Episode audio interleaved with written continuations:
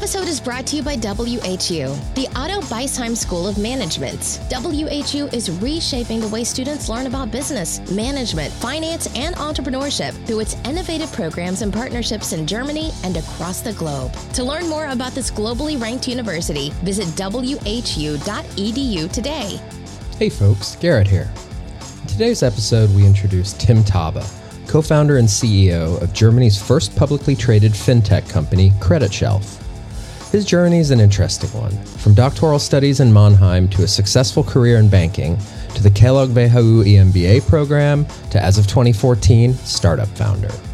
We'll be discussing Germany's SME sector, P2P lending, why one might consider an IPO over equity capital, and much, much more. Hope you enjoy this episode. Coming to you from WHU on the banks of the Rhine River in beautiful Vallendar, Germany. This is the best and most awesome founder podcast. A show about entrepreneurs, innovators, advisors, and educators, and the stories that make them who they are today. So, my, my name is Tim Thabe. I'm co founder and C- CEO of creditshelf, the marketplace lending business. So, we uh, connect um, German SME borrowers that need capital and institutional investors that are looking for um, investment opportunities in Germany. We, we run a digital business, so it's, it's platform based. We do everything from acquiring um, borrowers, analyzing opportunities, selecting the business that we want to, to fund, and, and then we, we continue this servicing all the way through the life cycle until the repayment. So, Tim, thank you so much for having me in your lovely offices here in Frankfurt. It's really great to, to meet you and learn a little bit more about the business. It's uh, particularly interesting to meet with entrepreneurs that have come out of the incredible WHU entrepreneurial ecosystem. We can thank our friend Sven Greulich for bringing us together. I know you guys were in the same class. But I'm really interested to learning a little bit about you and kind of how you got to where you are. But maybe you can start with telling us a little bit about creditshelf mm. and just give us the 10,000 foot view of what creditshelf does and how it can serve their customers. Mm-hmm. Sure. So the, the 10,000 foot view of creditshelf is that we connect two sides that have a complementary need. On the one side, we have um, SME borrowers in Germany that are looking for additional capital in the sense of uh, debt um, for various reasons, they've you know been underserved by by banks um, in the last couple of years, and it continues that way. I mean, regulatory requirements, all kinds of things are happening. So there's a increasing gap on the funding side for SME borrowers in Germany, and on the other side, you have institutional investors that have a um, they can invest in many things, but not into SME companies because they're difficult to find. Right, you, you can't just go and, and put debt into um, into SMEs just by lending to them because there's a regulatory requirement that you need a banking license, um, and it's very difficult to find these opportunities. So what we do is we we find both sides and we have a platform that uh, analyzes sources these opportunities and makes them investable and thereby we bring two sides together that actually have you know a, common interest which is to move capital from A to B and it's uh, it's a it's a transaction cost problem that we're solving through a digital platform so uh, these SMEs they're the backbone of the German economy. Mm. the German economy is is notable for the strong medium-sized enterprises that mm-hmm. exist here. What makes you different from a bank as a lender? Mm. So from a structural perspective, we are not taking these loans on balance sheet, and, and we don't have our own banking license. Um, we're using a setup with a banking partner that helps us fulfill our regulatory requirements. I think the, the, the basic difference is we are running a completely digital business. So um, we don't have branches. Um, we don't take the loans on balance sheet. But what we do is we facilitate the transaction between the two sides, as, as I mentioned before. So um, I think the most noticeable dis- difference for a client is, is speed. Right? We, we are able to do it much, much faster. We uh, we have a view in, uh, in we promise 48 hours. Mostly it's even quicker, and we can depending on availability of data, we, we can you know have a, loan fulfilled from uh, first request until you know payout in a week, whereas for banks it probably takes months. So if you're able to do it so quickly, is this something that's driven by an algorithm, or is it a human interaction that determines the applicability and availability of funds for that mm-hmm. business? Mm-hmm. I, I think the secret is it's both. Right? It's not a purely digital process, but it's also not a purely manual process. And the the way we look at it is we have we employ expert credit uh, analysts that have uh, you know their expertise and experience and their judgment, but we want them to use their brains and not their fingers. What it means is you know when we get 100 requests not all of them will be able to you know get a loan more or less probably 10% will and sorting through the 100 applications is uh, obviously something that you can automate right? So once you've got a first filter and you can you know what you're looking for and you have you know ha- i've used technology and, and data to to kind of sort this sort through the, the first batch you can then use human brain to to make a final decision and then the, the combination of the two um, makes it much more efficient. So this is such a big market that you're targeting. I mean, just in Germany or in DACH alone, I- imagine this is hundreds of billions of euros hmm. worth of a, a size market. I'm interested in that kind of first filter. Hmm. Do you have a specific segment of that market do you, that you target, or like criteria that determine what range these uh, these mm-hmm. businesses fall into mm-hmm. that you're willing to, to accept? Yeah, sure. So if you if you, if you go top down, the the German SME loan market is probably 300 billion euros, Germany alone, and um, currently probably that the, latest data I've seen is maybe two percent of that is digital, in the sense that 98 percent of these loans are granted by banks through annual uh, sorry manual processes, meaning you walk into a branch, you talk to your bank manager, you you get a loan. Um, but that two percent was less than one percent probably a year ago or two years ago. So basically, the market's huge. Um, we believe the opportunity is huge because the digitalization of, of, of SME or professional banking is going to happen. We very strongly believe it will. There is a lot of precedent that um, you can look you can look to. For example, in the consumer segment, we're only lending to SME corporates, but the consumer loan market um, is one is smaller than the SME loan market, but it's already 15% digital. So and that used to be you know low single digits probably five years ago. So the the digitalization of that lending market has already happened and is starting to accelerate. And I think this is where we are right now with the SME market, where we see it accelerating.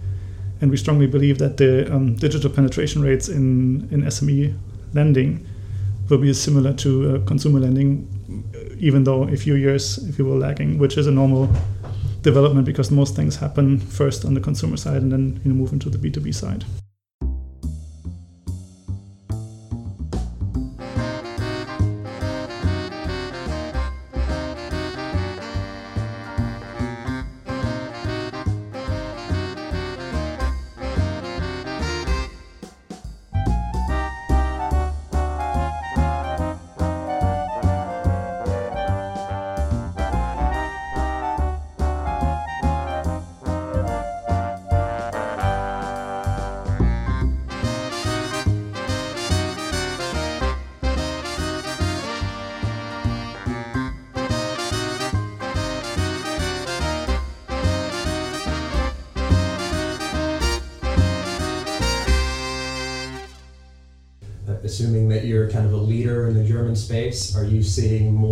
Competition arising? Are you getting competition from outside of uh, Germany, or, or are you really a lone player in this space right now? Well, you- you're never fully alone. I would say we were very early because we started in 2014. Um, we ha- there's a few uh, competing platforms, and there's a slight differentiation between models. So we are actually, as I said, we are arranging these loans front to back. There's some comparison sites that basically attract requests and then channel them to banks. It's a slightly different model, although you know from the from the cons- uh, from the customer front side it looks similar. Um, these are also growing strongly, and I think what we've also seen is um, some banks are starting to to catch up as well. There was one um, competing platform that was actually bought by ING, and ING is now building up their own digital lending front end, and we, we, we- we believe that this is something that will work and will continue to work also for others, probably. I think the one thing we do see though is that most of the banks in Germany currently have their hands full with other things, and it's probably not on their uh, not on the top of their agenda to build a digital front end for their SME clients, whereas they you know see 98% of the market still working the way it used to. So it's probably not high up on, on their agenda, even though you know if if I was them, it probably should be. Um, but it's not. And uh, I think you, you mentioned from competition from outside, there is um, a platform from France that has started or has announced that they will start in Germany as well. So we, we see others coming in as um, as we speak. But uh, I think that said, the market's huge. There's lots of space for for a lot of people, and I think. Uh, good and healthy competition by professional players is not something we fear at all. I think it's uh, the market needs to develop, and the more people are working on the market development, I think it, it benefits everybody. Um, yeah, I think we're, trying to conserve that spirit. I think you need to, or we need, we try to, to, to remain agile, to remain nimble. As you said, I think there's, you know, as in most startups and most businesses, there's really no reason small companies should exist. Right? The only reason they exist is because the big ones, the incumbents, are are leaving things un, you know, untended to. Or, I mean, banks have brand, they have capital, they have clients. Right? They, they really shouldn't be anyone. Um, working with us, but they are. And why are they? Because you know, as I said, we're faster, we're digital. I think this is uh, the advantage that the um, the small companies have, and being nimble and being agile is, is something that we try to conserve as, as long as possible. I want to ask one more question about the business. Oftentimes, hearing from the founder the answer to this question really helps to frame the business. Are you a finance company or are you a technology company? That's a very good question, and this is actually a question we, we, we continue and keep asking ourselves as well. I think um, the DNA of the people who started this company, started creditshelf, is finance. But we, we started consciously going into this business saying there needs to be a technology solution for what uh, what the problem is, meaning banks are too slow, it takes too long, the customer experience is, is horrible. There has to be a technology solution to this. And I think as we as we grow and as we move along, we become more and more of a technology company. So we started as a fin, you know. Now we're probably a fintech, and you know we might end up being tech um, somewhere down the road.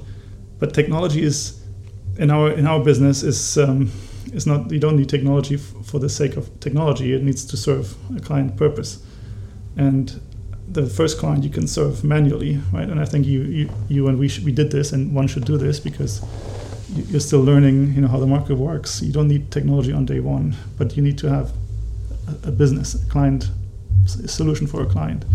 And as you grow and scale, you, you need more technology because then of costs play a role, and you try to build a business so that it becomes scalable.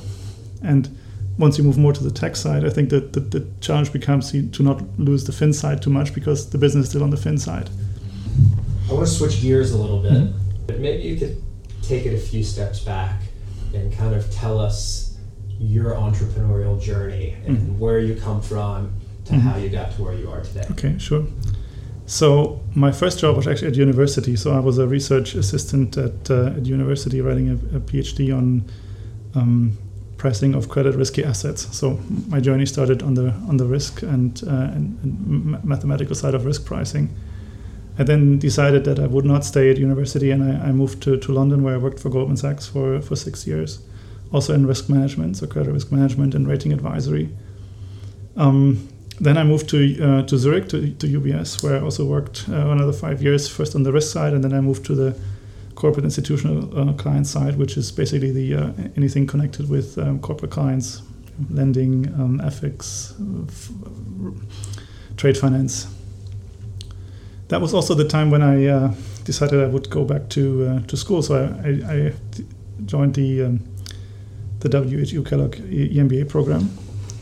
In, it was KW16. I think it was 2013. I'm not exactly sure what, what year exactly. And the reason I went back to school because I, I felt that after 10 years plus in banking, my, my, my vision was so narrow that um, I didn't see a lot of what was happening outside anymore. I think to put it into perspective, I, uh, I moved to London in 2005. That was the you know still the heydays. Everything was was great. Then you know two years later we woke up in the middle of the you know largest financial crisis um, since the 1930s, and that was an incredible experience. Looking back, it wasn't so much fun uh, while we were there, but it was obviously looking back as the um, you know educational program of a lifetime to, to see all this from the inside. And I was, I said, I was in the risk management of of a large uh, American investment bank, so kind of in this in the eye of the storm. And you know, then when I moved to to Switzerland, um, I felt that you know the, the crisis was kind of abating a little bit. You know, Draghi had given his whatever it takes speech, and it looked a little bit like people were, you know, wiping the, the sweat pearls of their foreheads and saying, "Okay, great, uh, this is done. Let's let's go back to the old days, and we'll continue to do our business as as we have for the last you know three or four decades." And that clearly wasn't the way I was looking at the world. I, was, I my, my um, I had this distinct feeling that banking was going to change fundamentally, um, but I didn't know how. And but I, I, I, decided I needed to go back and you know look at this a little more from the from a distance and get more of an outside in view and to see basically what other people were um, were thinking about and, and how they were looking at things. And I, I chose the WHU Kellogg program for a distinct reason, which was I didn't want to go back and do another finance EMBA. Right, that, that I clearly had enough finance education, but what I was missing was entrepreneurial education. Even though I had uh, an interest in this, and I actually in my first degree, I did I did spend a year in um, in Toronto in Schulich School, which is also a partner university of, of WHU, and I did a part of the MBA program there and took a, entrepreneurial classes, but never did work as an entrepreneur after that um, for an extended amount of time. So I, I, felt that I needed to go back and um, get an outside in view. And um, I remember going in, I, I, was like, okay, this is an this has option value, you know, in finance speak, meaning, you know, if if nothing happens, I'll you know I won't get any damage from getting more education, and this might might even help my career. But it, also provides an opportunity to to see if there comes something, if there's something along the way that provides an opportunity to do something myself because that's that's been something I've been wanting to do for basically all my life. I went to business school, you know, in my early 20s, thinking I would learn how to, you know, start a business, which of course you don't. Um, but th- this um, this thought had been there for a while, so uh, I used it as a, a catalyst, and eventually I, I, came across, you know, very smart people who helped me develop the idea, and then, uh, you know, everything went from there.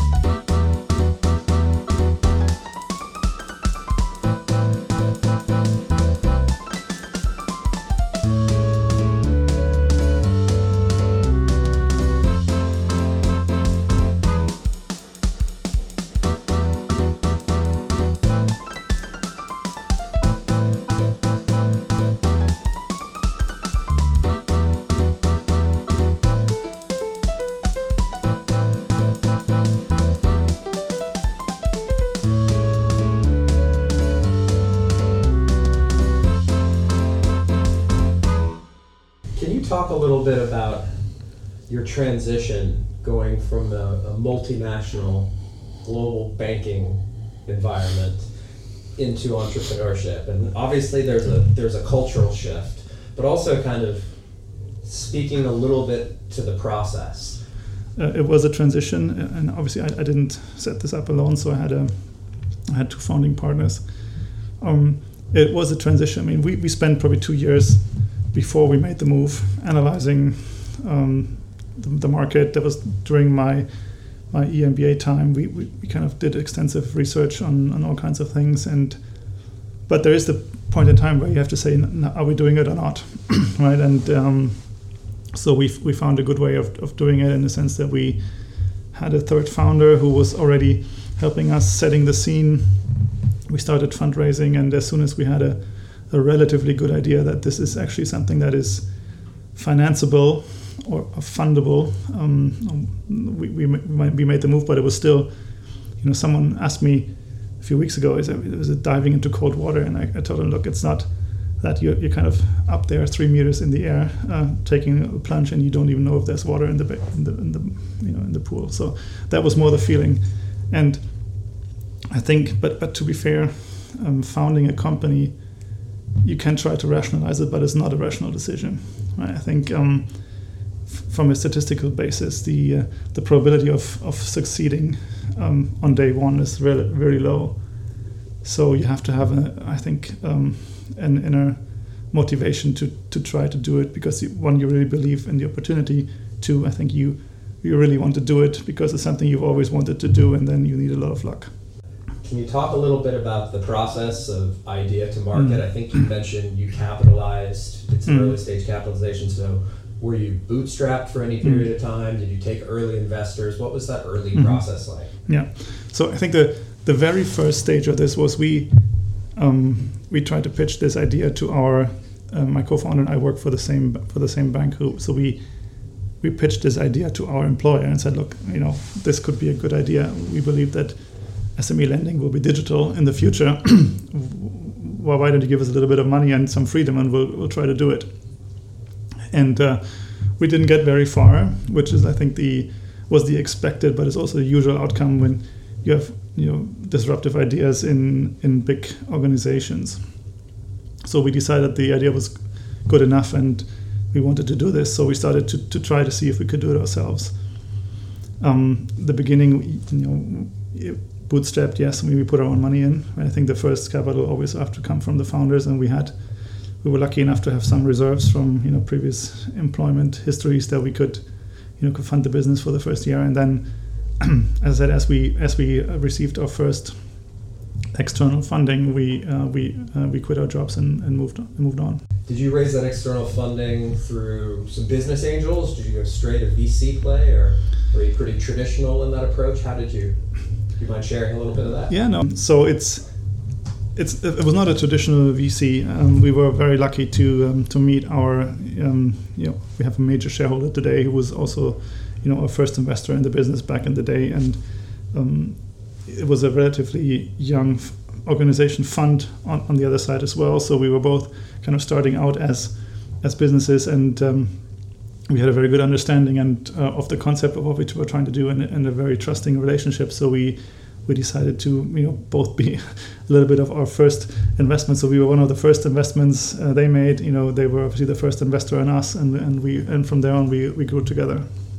It's always great when you can be the early investment in a fund. The earlier you are in the lifespan of that fund, the more runway you get Mm. in order to get to growth. Mhm. Um, so it sounds like you, if your investors are still part of the organization, you were pretty values aligned. Did they Mhm. also come from the financial services industry? Was that what made the marriage?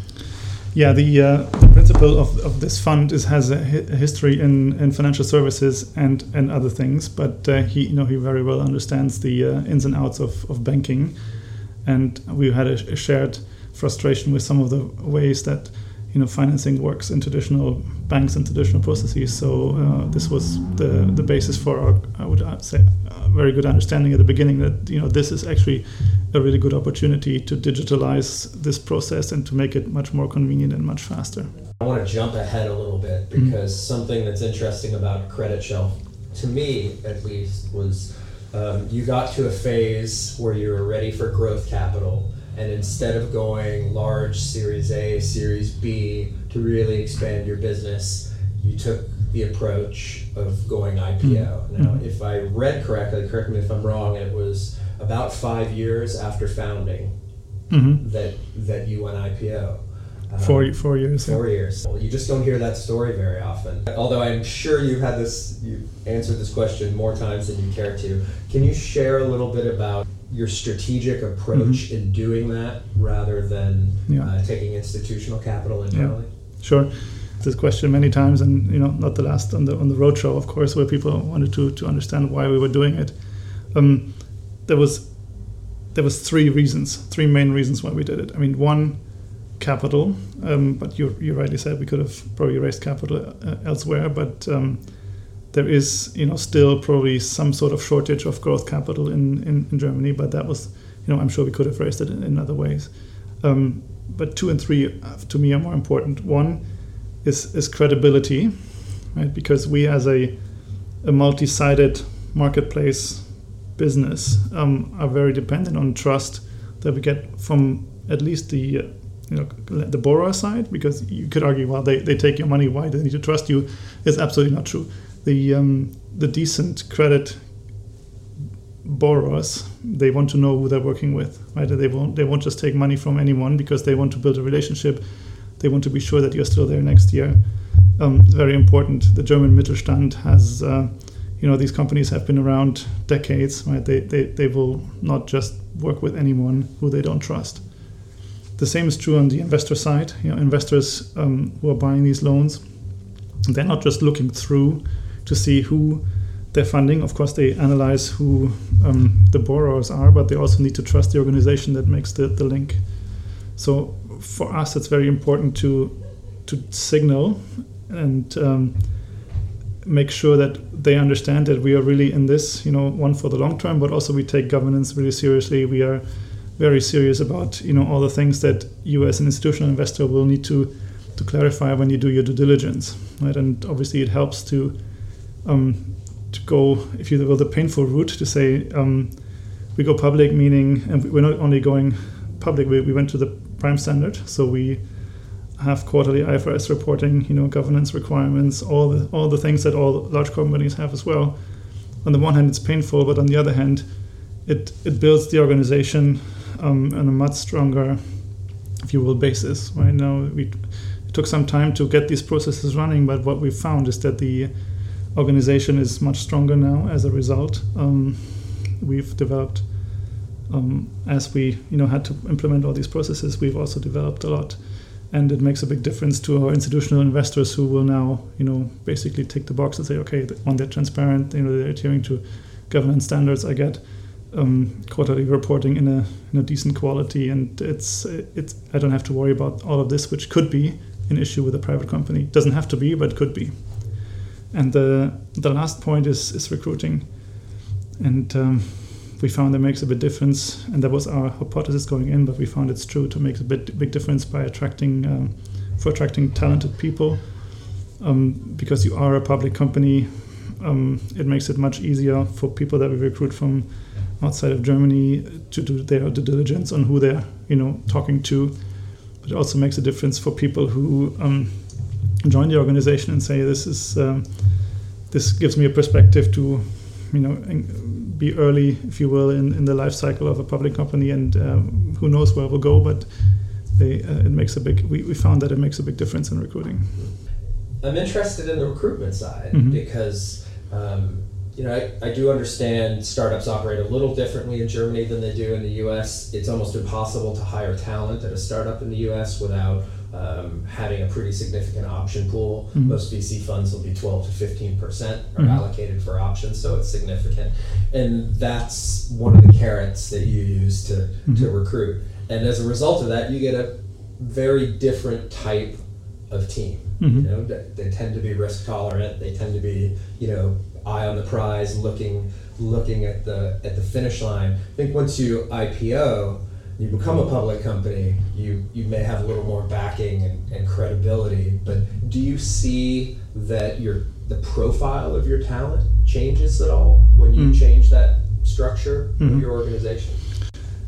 Um, no, I don't think so. And I think one of the things we realized as we went through the IPO process before and after is that my personal view, and I think it was well was our learning. Um, we also had an, an option program people have a different concept or um, how would I say this? The the perceived value of an option on the employee side is not you know the economic value that you as a company have to provide right? When you when you go through the, the process of, of valuing your option program you say okay this is what i have to reserve for my option program. And you ask the people so what do you perceive the value of your options to be it's a big difference, right? So, eh, or, or saying it another way, is a very inefficient way of paying people. Um, and now that we are a public company, we still use um, equity to pay people, but we provide it in straight shares. So basically, it's not even an option program anymore. It's a it's a uh, it's a share-based compensation program, which we believe aligns interests, makes uh, people think about you know the share price and the, the future of the company, but we we moved away from having a leveraged, if you will, equity program, which an option program always is when you have a, reserve price, um, to as a straight share program. And the, the, the, beauty of being listed is that it's not just theoretical; it's it's real, right? And you have a vesting still, but you will, you know that you will be able to sell the shares once they're vested. So it's not a theoretical exit, you know, somewhere in the future at a multiple that you can't, you know, comprehend um, as a as a human being in the back of your mind. So we find that um, equity-based compensation based on shares is much more efficient than, you know, option-based compensation on a, in a private setting.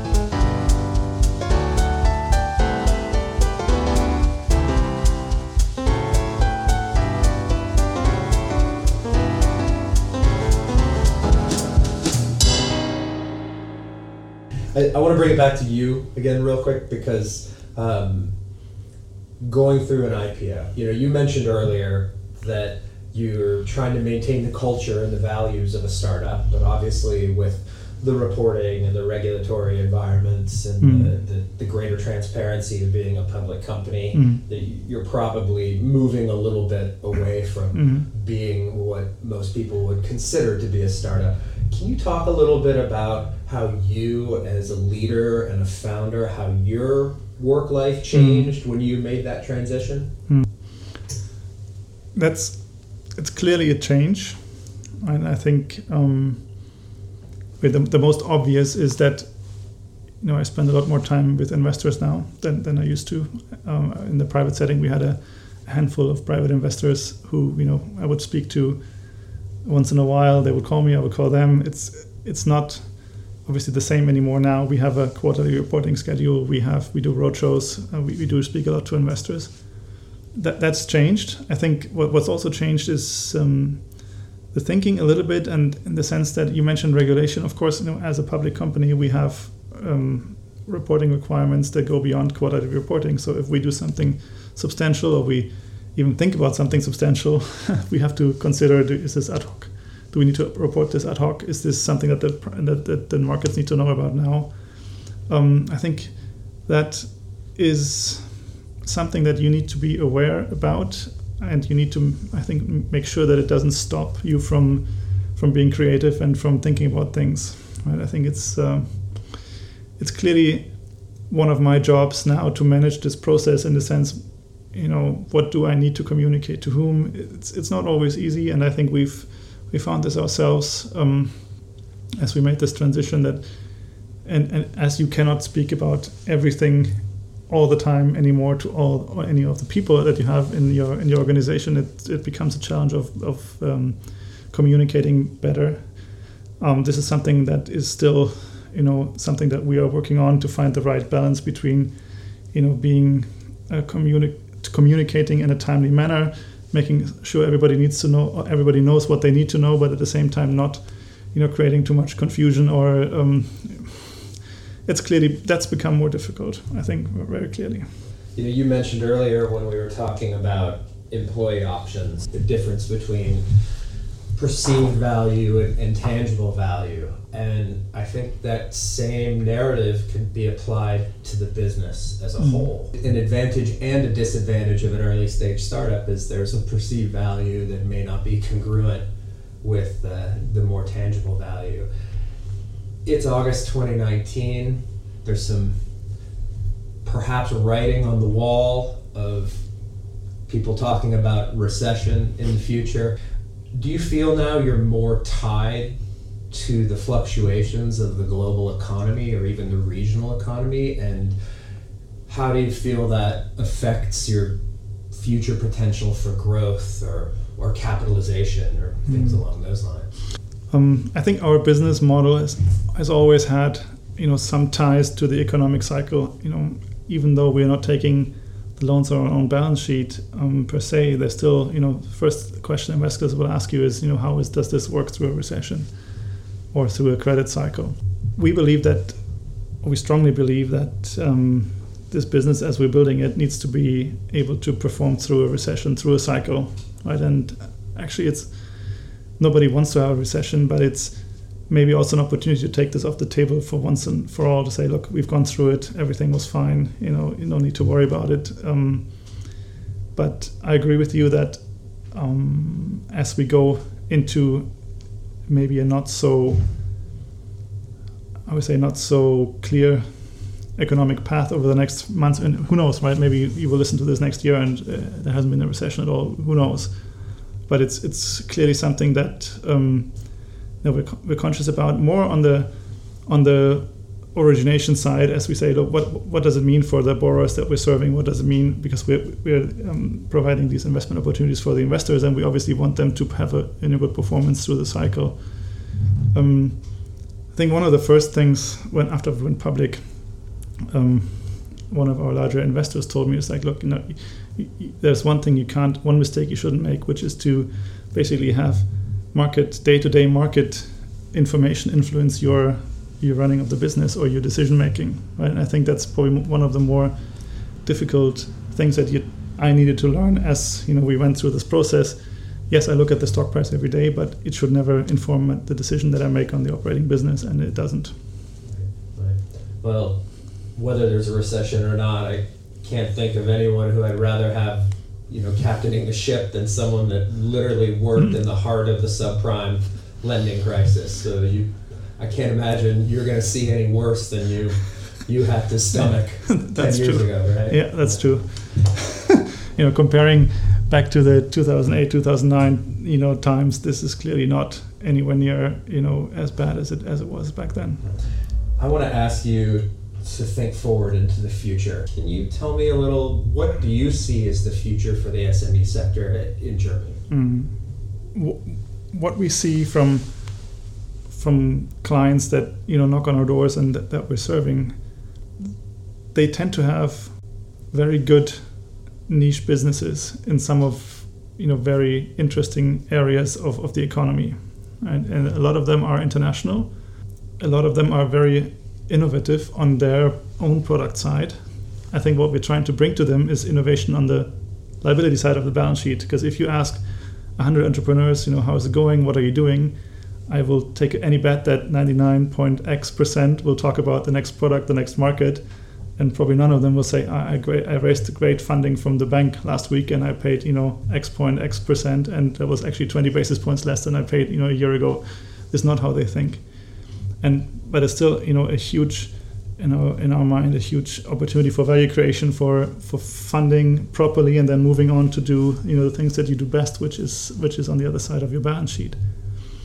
Um, why is that relevant to the question you asked? I think they need to be able to move on in, in the business that they do and obviously there are challenges as well you know you, the, uh, the digitalization and shifting shifting rules of the game, if you will, in automotive, for example, will have an effect on, on German um, companies and it will trickle down to, to SME as well because this is uh, basically you have the, the large OEMs and then you have, you know, large suppliers, but then behind that you have a lot of, you know, Mittelstands companies that are suppliers to either OEMs directly or the suppliers.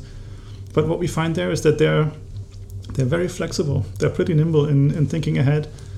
They are um, a lot of times they we, we fund programs or, or um, we fund projects that they are working on that are really innovative right? For example weight saving in uh, in components for, for for car manufacturing or electric mobility or other things that they're already working on that um, they were quick on their feet to to find a way to to see what the future will be and and to be able to position position themselves. So yes, we see a few that have relatively old management, but a lot of them are also um, you know next generation already or or, or started up from uh, from people who are who are our age.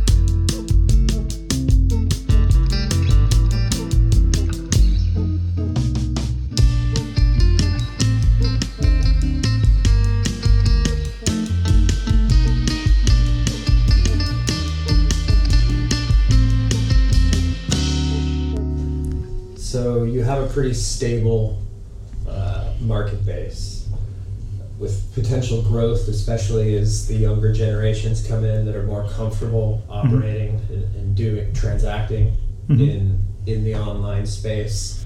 Maybe you can just tell me a little bit about the future of creditshelf. Mm. Where where are you now? Where are you going? Do you have any big milestones you're seeking? Where do you see yourself a few years down the road and Mhm. beyond? hmm So one of the of the downsides of being public is obviously that I can't tell you everything, but uh, uh, what I can share is what we have also made public anyway. So um, we have a midterm goal of providing 500 million euros of credit per year to the uh, to the German economy. Um, we're not there yet, but we're growing towards that. Um, we are on a on a roughly, I would say, 2x trajectory for the moment, where we you know double volumes uh, or have doubled volumes in the past uh, year over year, more or less. Um, as I mentioned before, the market is is huge. It's 300 billion, um, two percent digitally penetrated. We believe the penetration rates could well be you know 10 percent and more going forward. And that's only the you know the the market that's been served. There's probably another 100 billion out there that's not been served, and if there's also data for that, if if um, that uh, that we've looked at. Basically, if you compare the the GDP growth rate over the last 10, 12 years compared to the growth rate of, of lending volumes outstanding, there's a delta that you know accounts for another 100 billion that should have been lent but haven't been lent.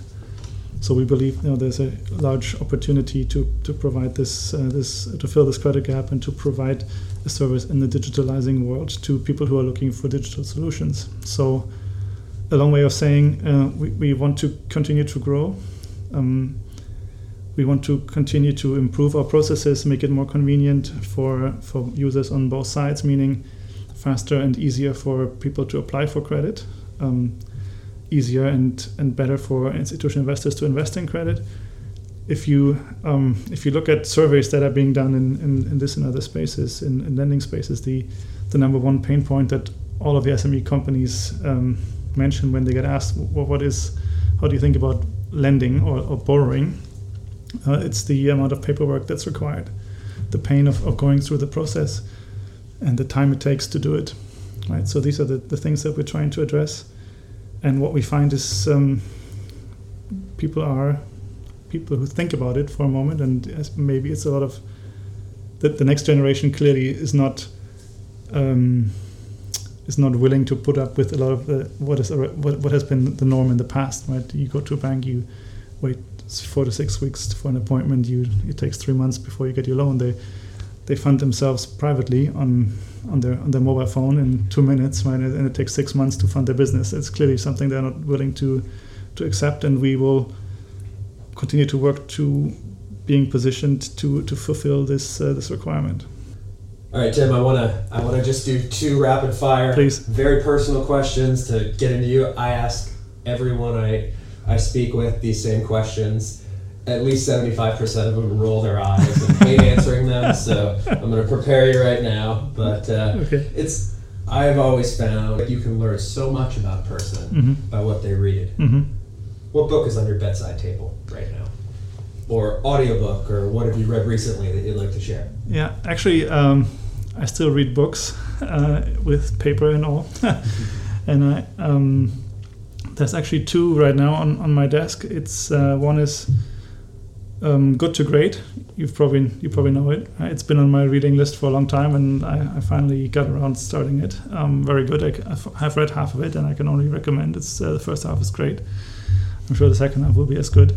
The second one is uh, actually uh, I forgot who, who wrote it, but it's an um, it's a report on the Chernobyl uh, accident, right? Basically, and the reason I bought it is um, I think you learn as much from success stories and probably more from from disasters, right? And so to see what what happened to an organization that was, you know, outside in pro- probably well run because it was was a was a live nuclear power plant, right? It's still co- up in in flames, and it's um, it's a very very interesting story. All right, one more question for you. Uh, in, in a similar vein, what's on your playlist? Actually, to be very honest, I used to have um, a subscription to what's the name Spotify? Spotify, but I haven't used it in a long time.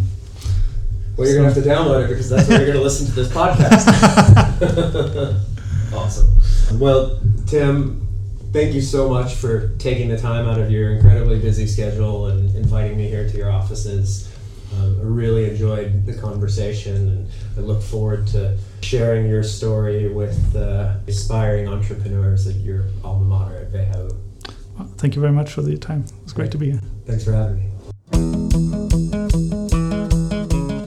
Well, folks, that was Tim Thabe, co founder and CEO of creditshelf, Germany's first publicly traded fintech startup, and a unique business that links Germany's small and medium sized businesses to investors that provide the capital they need.